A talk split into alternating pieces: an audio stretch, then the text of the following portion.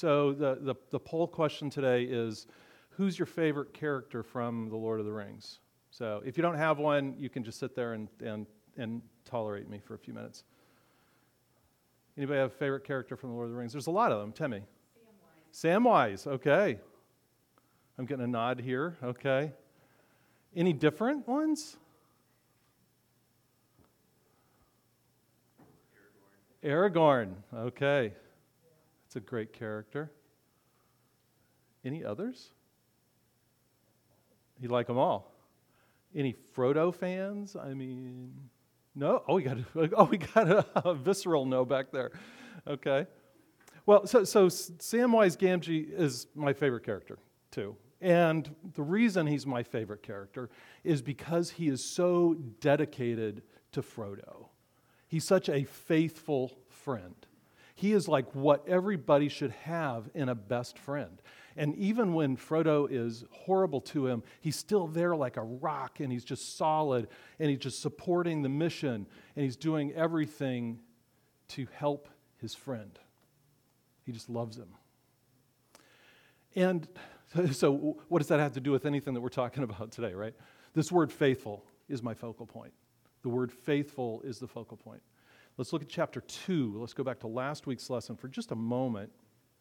And in verse 35, 1 Samuel 2:35, God says through his prophet to Eli, "And I will raise up for myself a faithful priest who shall do according to what is in my heart and in my mind."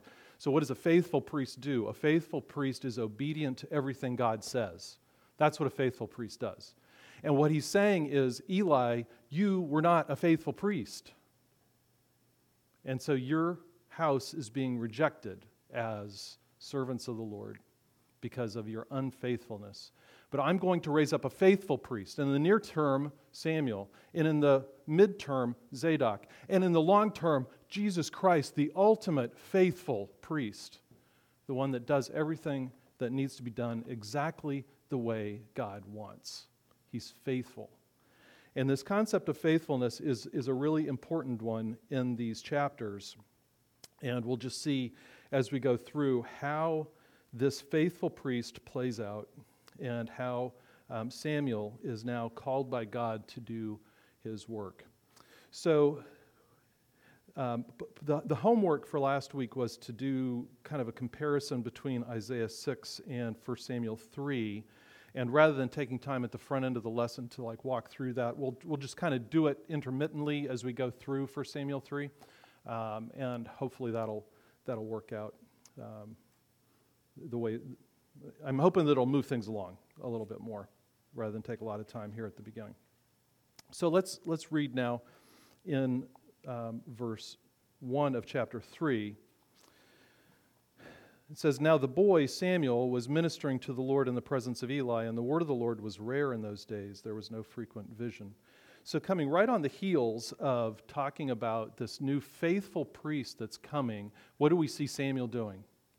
We see him faithfully ministering. We see him continuing to serve God. We had seen in prior verses in chapter 2, we had seen that he was ministering to the Lord in the presence of Eli. He was ministering in the presence of the Lord in another place.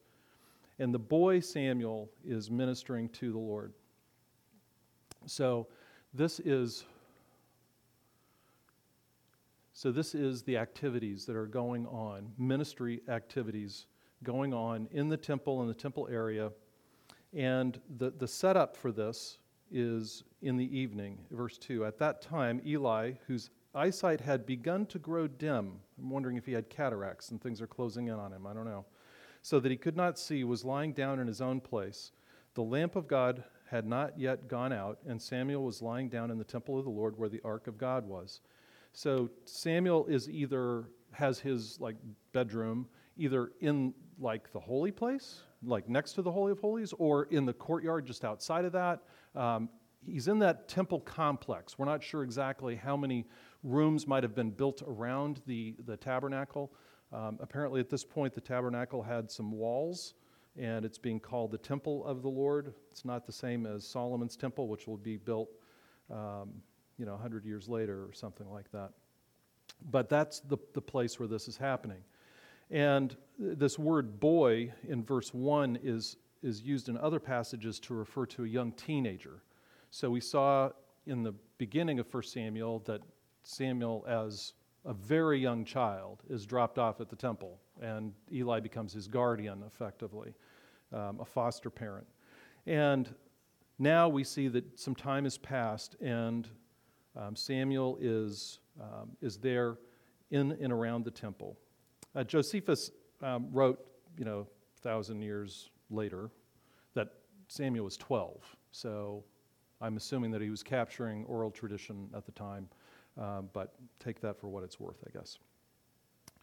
So the, the, the, time period that we're dealing with is, we're given a little hint here. It says, the lamp of God had not yet gone out. So it's at night. The lamp inside the holy place was lit every night before dusk, and it would burn until dawn. And so it had not yet gone out, which means that it was near dawn. So this is most of the way through the night that, um, that this event is occurring. And then we see God now calls to Samuel several times. So if I could have a reader read for us verses 4 through 10. 4 through 10. Someone help us out. Hutch, thank you. Then the Lord called Samuel, and he said, Here I am, and ran to Eli and said, Here I am, for you called me. But he said, I did not call you. Lie down again. So he went and lay down. And the Lord called him, called again, Samuel. And Samuel rose and went to Eli and said, Here I am, you called me. But he said, I did not call, my son. Lie down again. Now Samuel did not yet know the Lord, and the word of the Lord had not yet been revealed to him. And the Lord called Samuel again the third time, and he arose and went to Eli and said, Here I am, for you called me.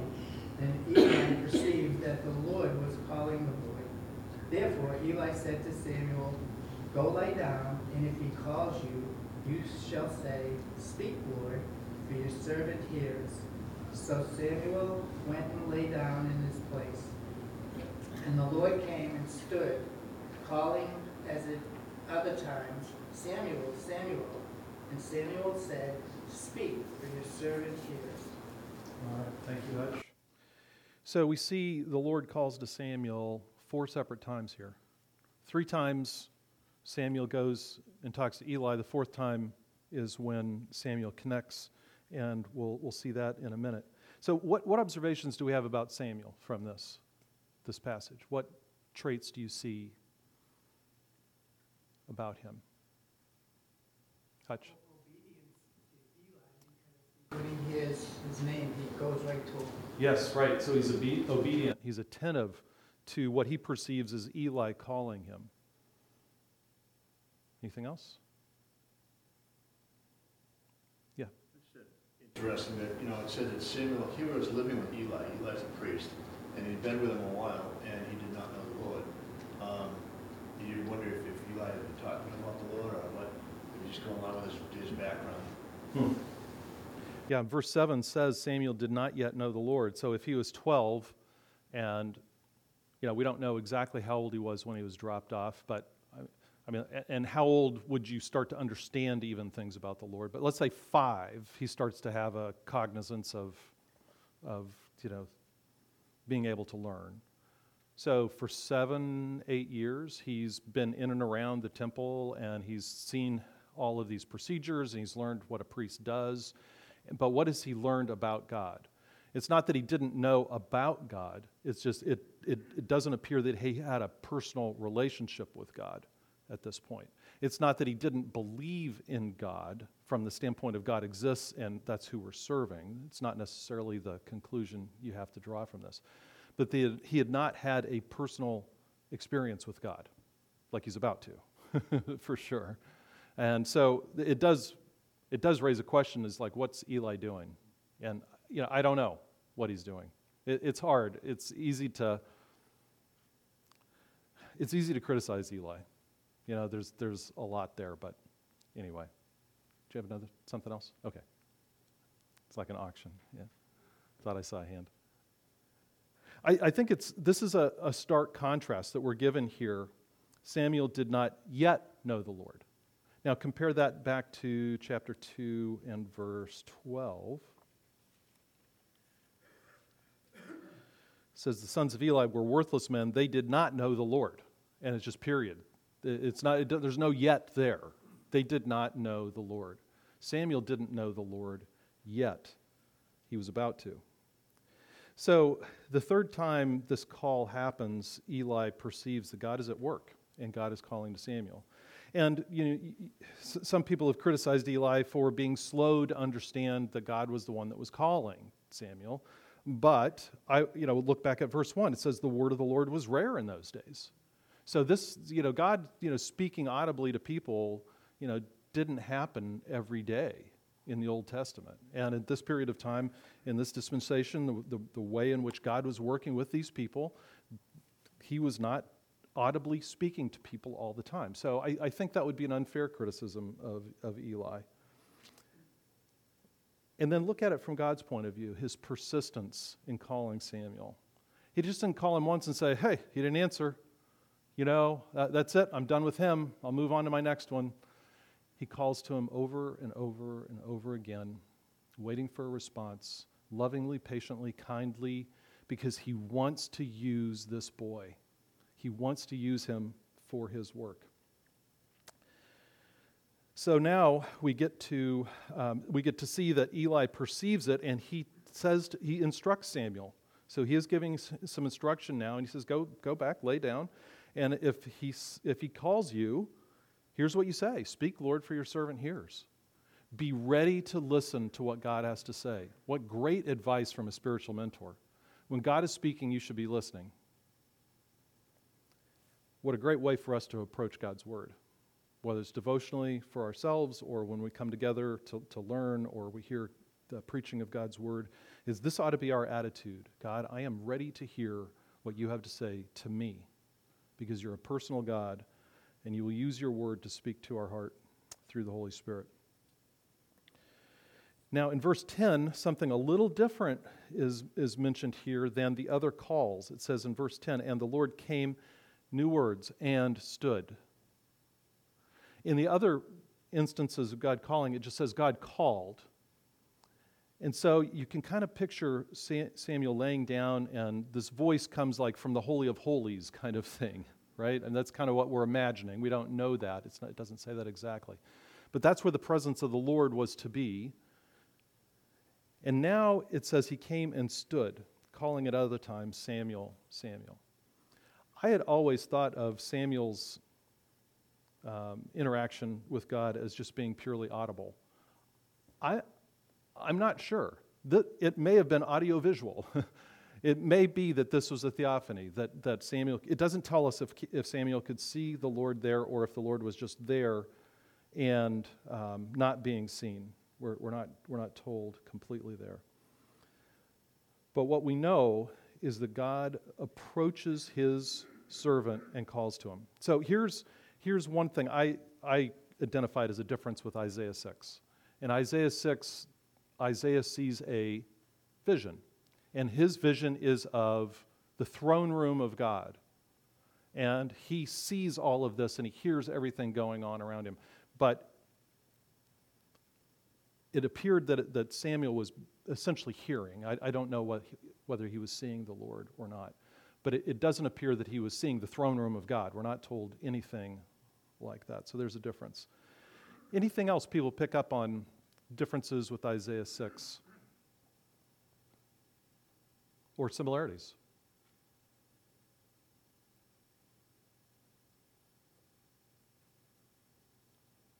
So verse 10 says that the Lord came sounds like Isaiah went. So ah. the Lord comes. And the, the visual part I never thought of before, but standing seems like that has to be a person because the spirit doesn't stand. That's good. That's, that's true. Yeah. Hmm. That's good. If you dig into Isaiah 6 and you go back to Isaiah 5, you see that the context of Isaiah's vision is that God is about to announce judgment on Israel. So here's a similarity God is about to announce judgment on Eli. So both of these calls involved God saying, I'm about to do something pretty big um, from a judgment standpoint. All right, let's keep moving. We could have someone read for us verses 11 through 14. This is what God has to say to Samuel. 11 through 14. Yep, David, thanks. Then the Lord said to Samuel, Behold, I will do something in Israel at which both ears of everyone who hears it will tingle. In that day I will perform against Eli all that I have spoken concerning his house from beginning to end. For I have told him that I will judge his house forever for the iniquity which he knows, because his sons made themselves vile, and he did not restrain them. And therefore I have sworn to the house of Eli that the iniquity of Eli's house shall not be atoned for by sacrifice or offering forever. So here we see God announcing um, judgment on Eli and Eli's house. And the way that God explains this is that he's going to do something shocking. He says that the two ears of everyone who hears it will tingle. This is going to rattle people. This is going to be a pretty um, shocking thing. And what was the reason that's given here for God's judgment? What is this, the specific sin that's identified?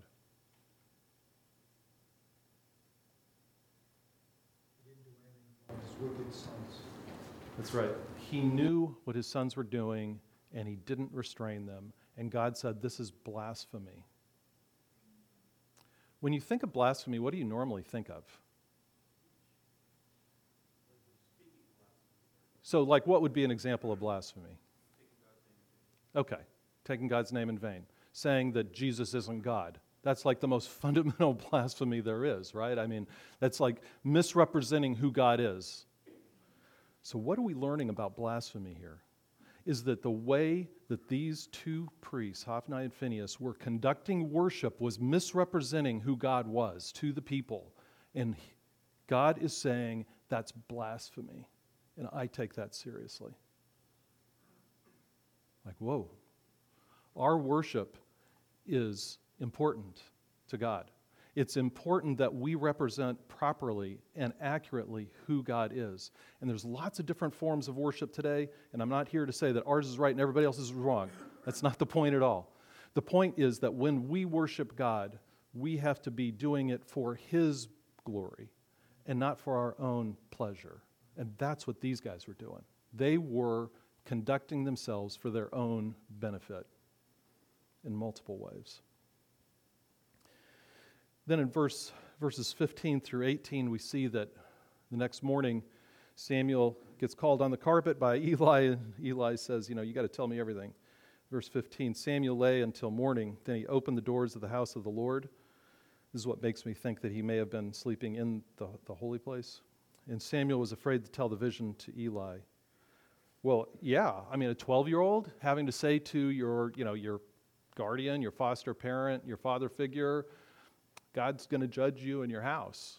That's like, you know, how could you say that as a 12 year old, especially a respectful 12 year old, which he appears to be? But Eli called Samuel and said, Samuel, my son. And he said, Well, what, what, what does Samuel say? He says what he always says Here I am. I'm ready. I'm here. I'm listening. I'm, I'm ready to serve. And Eli said, What is it that he told you? Do not hide it from me. May God do so to you, and more also if you hide anything from me of all that he told you. So, so Eli, like, virtually threatens him with this curse. So Samuel told him everything and hid nothing from him, and he said, It is the Lord. Let him do what seems good to him. This is quite a response from Eli. What is Eli saying in effect? Can you put it in like your words? What's Eli's response in your words?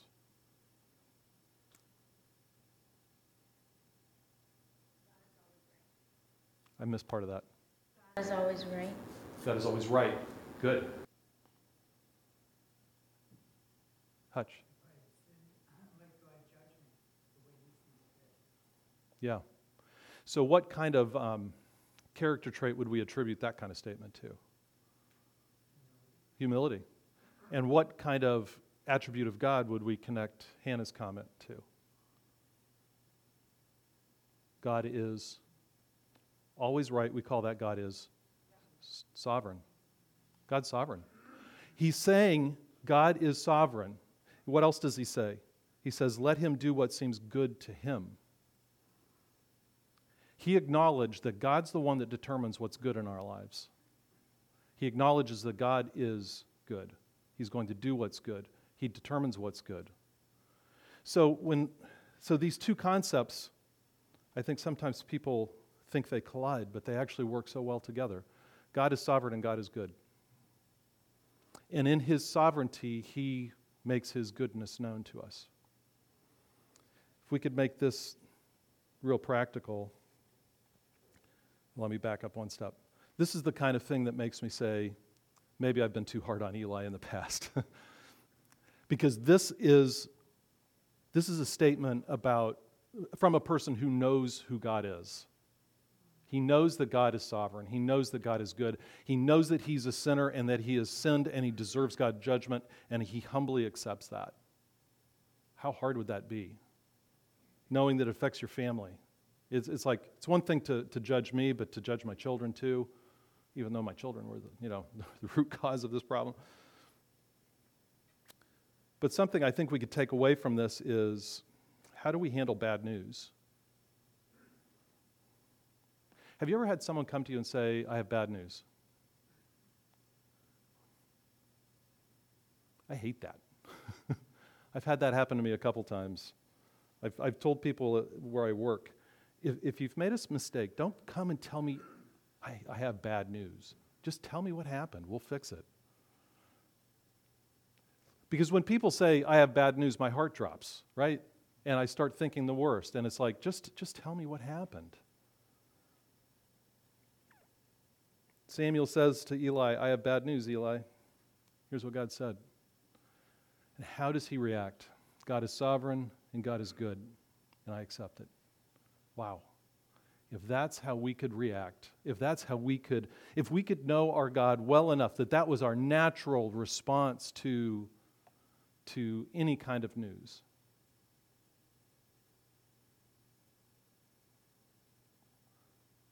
The heart of the man that fears God doesn't fear bad news. Trusts in God instead. All right, let's keep moving.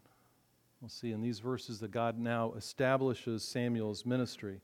Verse 19 And Samuel grew, and the Lord was with him, and let none of his words fall to the ground. This is kind of like an archery metaphor. So, an arrow that doesn't make it to the target falls to the ground. And what you're saying is, what, what God is saying about Samuel is, he made sure that every arrow word that came out of Samuel's mouth hit the target. It was all accurate. He didn't let anything he said drop. And all Israel from Dan to Beersheba knew that Samuel was established as a prophet of the Lord. And the Lord appeared again at Shiloh, for the Lord revealed himself to Samuel at Shiloh by the word of the Lord. So here we see at the end of the chapter, the Lord is appearing, the Lord is speaking, his word is being made known. Compare that to the first of the chapter. The word of the Lord was rare in the, those days, there was no frequent vision. God is changing how he's dealing with his people here. And he's doing it because he has a faithful servant to do it through. In, verse, in the, the first part of chapter 4, and the word of Samuel came to all Israel. So God starts to establish his, his ministry, and Israel knows his reputation, and God is active. We move on to chapter 4, and at first blush, it feels like these chapters are disconnected because chapter 4 starts three, a three chapter segment of the book that has a focal point on the Ark of the Covenant. But what it's really doing in chapter 4, what the writer is doing in chapter 4, is finishing the story about Eli and his family. And he kind of has to give some setting about how it happens before he can actually get to the time of judgment, which is in the end of chapter 4. But what we've seen so far in this book is that God has blessed Hannah's prayer for a son. She's, he's blessed his sac- her sacrifice of him to, to ministry. And he has sovereignly chosen Samuel to be a judge, a priest, and a prophet. He's blessing faithful people. Not so with the unfaithful. All right, so we will see now the judgment of Eli and his family. In, in his family. Another little note here is that Samuel isn't mentioned for like almost three chapters now. It's kind of interesting. He's like the first major character of the book, and yet there's this parenthetical that happens here where he's not even, not even mentioned. All right. So, um, verse 1 says, And the word of the Lord came to Israel. Now, Israel went to battle against the Philistines. They encamped at Ebenezer, and the Philistines encamped at Aphek. The Philistines drew up in a line against Israel, and when the battle spread, Israel was defeated before the Philistines, who killed about 4,000 men on the battle, on the field of battle. So we see this first battle, and Israel is defeated handily by the Philistines. 4,000 Israelites die. Think about that. That's a, a lot of people. You think about, you know, battles that we hear about today, you know, when, when our troops were in Afghanistan, if there was a day where, you know, you hear about 50 men being killed, there, you know, there'd be, you know, the media would be going crazy, and, and rightly so. That's, you know, loss of life of 50 people. But here, 4,000 people in one day, that's, it's really quite a defeat. So the elders of Israel try to, um, whoop, there, now we're going. They try to rethink their strategy. They say, we need to take a different approach, and that brings them to think about the Ark of the Covenant. So, verse 3 And when the people came to the camp, the elders of Israel said, Why has the Lord defeated us today before the Philistines? Let us bring the Ark of the Covenant of the Lord here from Shiloh, that it may come Come among us and save us from the power of our enemies. So the people sent to Shiloh and brought from there the ark of the covenant of the Lord of hosts, who is enthroned on the cherubim. And the two sons of Eli, Hophni and Phinehas, were there with the ark of the covenant of God. So what's their what's their rationale here? You know, what, what's the, the their thinking about employing the ark as, as part of the strategy? Hutch. it is kind of a lucky charm approach, isn't it? Yeah. Like if we bring this object to the battlefield, we win. Take it another step further. It does, it does say that they realize the Lord, in, in the middle of verse 3, why has the Lord defeated us today? They realize that the Lord was the one who defeated them, the Lord was fighting against them. So Think about this thought process. So, if the Lord was fighting against us, how are we going to fix that problem? We'll go get the Ark of the Covenant and we'll bring it to the battle. And somehow God is going to fight for us now? This plays right into the lucky charm theory here. What exactly are they seeing as being God? Is this like the golden calf, where Aaron said, Israel, behold your God?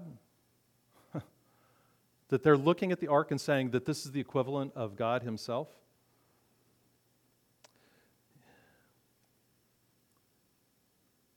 Also in verse 3 near the end, it says, um, Let us bring the ark of the covenant of the Lord from Shiloh, that it may come among us and save us from the power. Um, your, uh, the ESV Bible, I think, has a footnote here that says it could be translated he. So it's not completely clear if they were putting all their faith in the object or they thought that by bringing the ark here, God would have no choice but to defend the ark and to win the battle for, for them. So if we bring the ark to the battlefield, then God will be there and God will fight for us instead of against us. Now, bringing the ark to the battlefield, is that unprecedented thinking? I'm getting a no over here. When they marched around the wall. That's the one I thought of, yeah. So in, at Jericho in Joshua chapter 6, God tells the people to march around the city, and he says, Take the Ark of the Covenant, and it's going to go near the end of this parade. There's going to be a rear guard after that, but the, the Ark went out and went around. I couldn't think of any other examples of that um, where the ark was part of the, the battle, um, but that was certainly one. So I, I just wonder if, you know, they're th- sitting around thinking, and somebody says, Remember that story of Jericho? They used the ark there and it worked pretty well. Why don't we try that? You know, you can kind of see how they might get there, you know, if you're trying to be really charitable in your view. But they're rethinking their strategy here. The problem with this is they're assuming that God essentially can be manipulated into doing what they want. The problem is that in the Jericho situation, God told them to do that. In this situation, they're not asking God, and God's not telling them. God is completely out of this picture, except as an object that they want to manipulate for their benefit. So, just an application point how do we pray? Do we pray like the Lord taught his disciples to pray, Thy will be done on earth as it is in heaven, Thy kingdom come? Or do we pray, you know, Lord, I'd really, you know, we want to have a picnic today, so I'd really appreciate that it don't have any rain. You know, okay, I, I appreciate that. I, how do we pray? Are we trying to manipulate God, or are we trying to do what He wants us to do?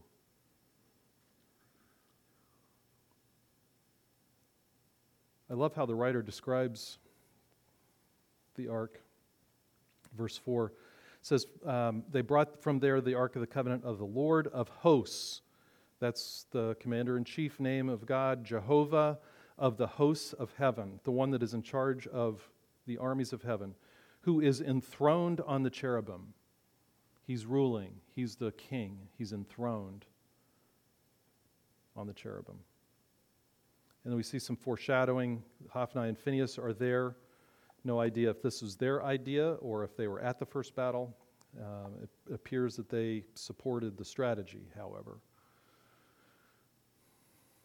Second battle is worse than the first. Um, verse 5 As soon as the ark of the covenant of the Lord came into the camp, all Israel gave a mighty shout so that the earth resounded. And when the Philistines heard the noise of the shouting, they said, what does this great shouting in the camp of the Hebrews mean? And when they learned that the ark of the Lord had come to the camp, the Philistines were afraid. For they said, A God has come into the camp. And they said, Woe to us, for nothing like this has happened before. Woe to us! Who can deliver us from the power of these mighty gods? These are the gods who struck the Egyptians with every sort of plague in the wilderness. Let's pause right there for a second. So, so, the, so Israel was joyful, that was their reaction and the Philistines are fearful. That's their reaction. Too far. And, and the Philistines have heard some of the things that God has done in the past, but they don't quite get the story right, right? Right where I stopped there, verse 8. These are the gods who struck the Egyptians with every sort of plague in the wilderness. So they're kind of like convoluting things here. God struck the Egyptians with plagues in Egypt, and he finished them off in the wilderness, but the, the plagues weren't in the wilderness. So they go on to say, Take courage and be men, O Philistines, lest you become slaves to the Hebrews, as they have been to you. Be men and fight. So they, they rise to the occasion and they, they fight again. So the Philistines fought, and Israel was defeated, and they fled, every man to his home. And there was a very great slaughter, for 30,000 foot soldiers of Israel fell. And the ark of the God was captured, and the two sons of Eli, Hophni and Phinehas, died. So we see a really um, difficult, difficult situation. The second battle is first, then the worst, then the first. the second battle is worse than the first. There, spit it out. All right. So now comes a messenger to tell the city about, um, about the battle. Yeah, have someone read uh, 12 through 18. 12 to 18? Ty, thanks. A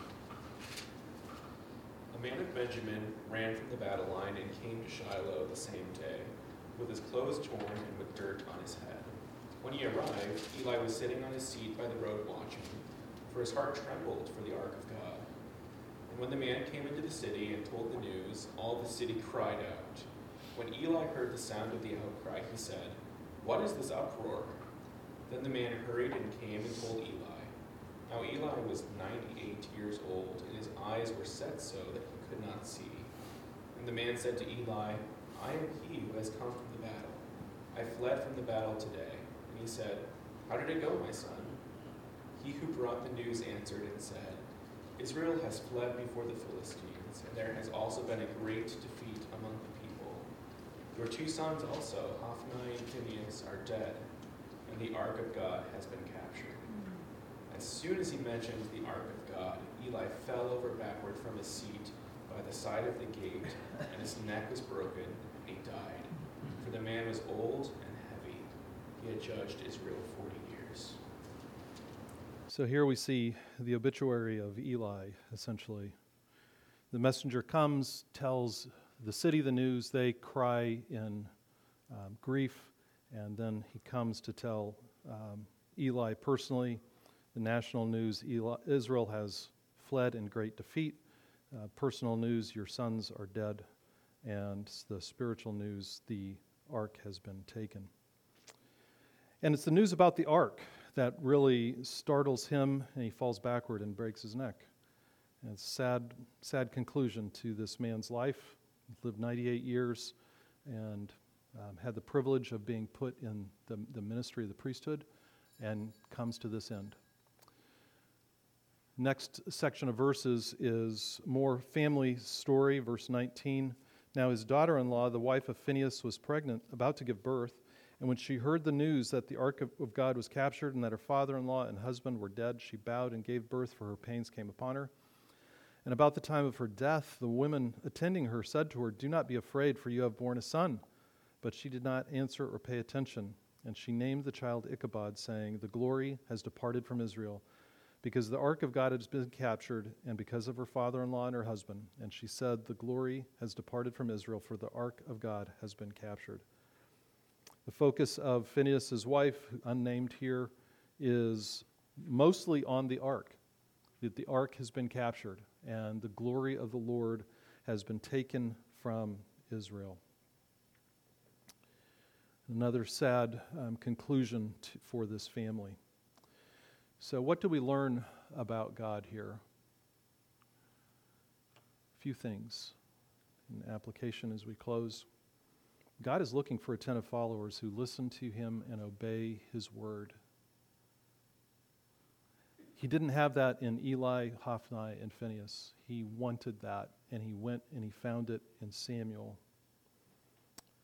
Another is God does not tolerate blasphemy.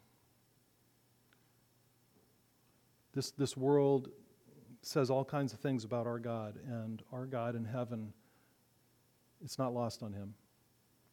He knows what people say, and he's not going to tolerate it. There is a judgment coming, and it's going to be worse than what we've read about today. And then, third, God will not be manipulated. God is sovereign, He's in control, He is good, but He is not going to be manipulated, even with, um, with objects that he has used in the past. The ark was an important object. It was created by God with a lot of symbolism in it. Um, the, the homework for next week is to do a little bit of background reading on the Ark of the Covenant because the next two chapters that we'll deal with next week have a large focal point on the Ark. We learn a lot about it um, and God's relationship with that piece of furniture. Um, so the, the, the, questions for the, the homework are what are the physical components of the ark? So this is just more read the text and list them out kind of thing. The next two questions are much more thinking kind of questions. What is the practical purpose of the ark? What was its use? What was it used for? And then the third, what is the significance of the ark? Um, why have an ark at all? Why is it even there? So we'll, um, we'll talk about those things. I'll commend those to your, to your reading.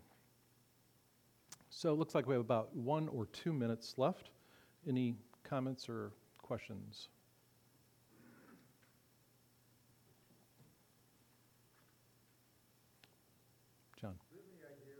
How long it is from the time Samuel tells him that he tells, well, you know what I'm that he was uh, going to be judged until he was judged. Do you have any idea? Not really.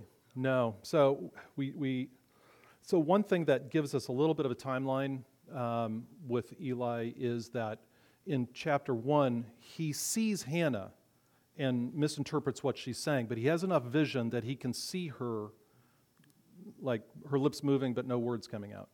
So and then in in chapter three it it says that his eyesight had begun to grow dim. And then in chapter four, it says he's, he's, he's blind. So, so, how long that process took, I don't know. It says he's 98 here. Um, the speculation is that Samuel is 12 in, in chapter 3. So the time elapse here, I'm thinking could be 20 years, but that's really conjecture. It's, I, I don't know for sure. But, but so there's, there's an interesting point there. It's like God gave this prophecy through this prophet to him. There's time passing. God gives prophecy through Samuel about judgment on Eli. Time passes, and then the judgment happens. It, it doesn't happen boom, boom, boom. And sometimes we think, you know, well, if God's so offended, why doesn't he just judge him? Like, why doesn't he just pull the plug on him? Well, we know the answer to that, right? It's Exodus 34, right? God is gracious and merciful. He's slow to anger. He's steadfast in love. Praise God that He's slow to anger. Otherwise, none of us would be sitting here today. Anything else? All right, let's pray. Father, we're so grateful that you are a gracious and merciful, slow to anger, loving God. We're grateful to know you. Father, we want to be faithful servants. We want to worship faithfully. We want to give a proper representation of you through our worship, both personally and corporately. So we ask for your help. We ask that your Holy Spirit would be working in us today to do that. And we ask it in the name of Jesus. Amen.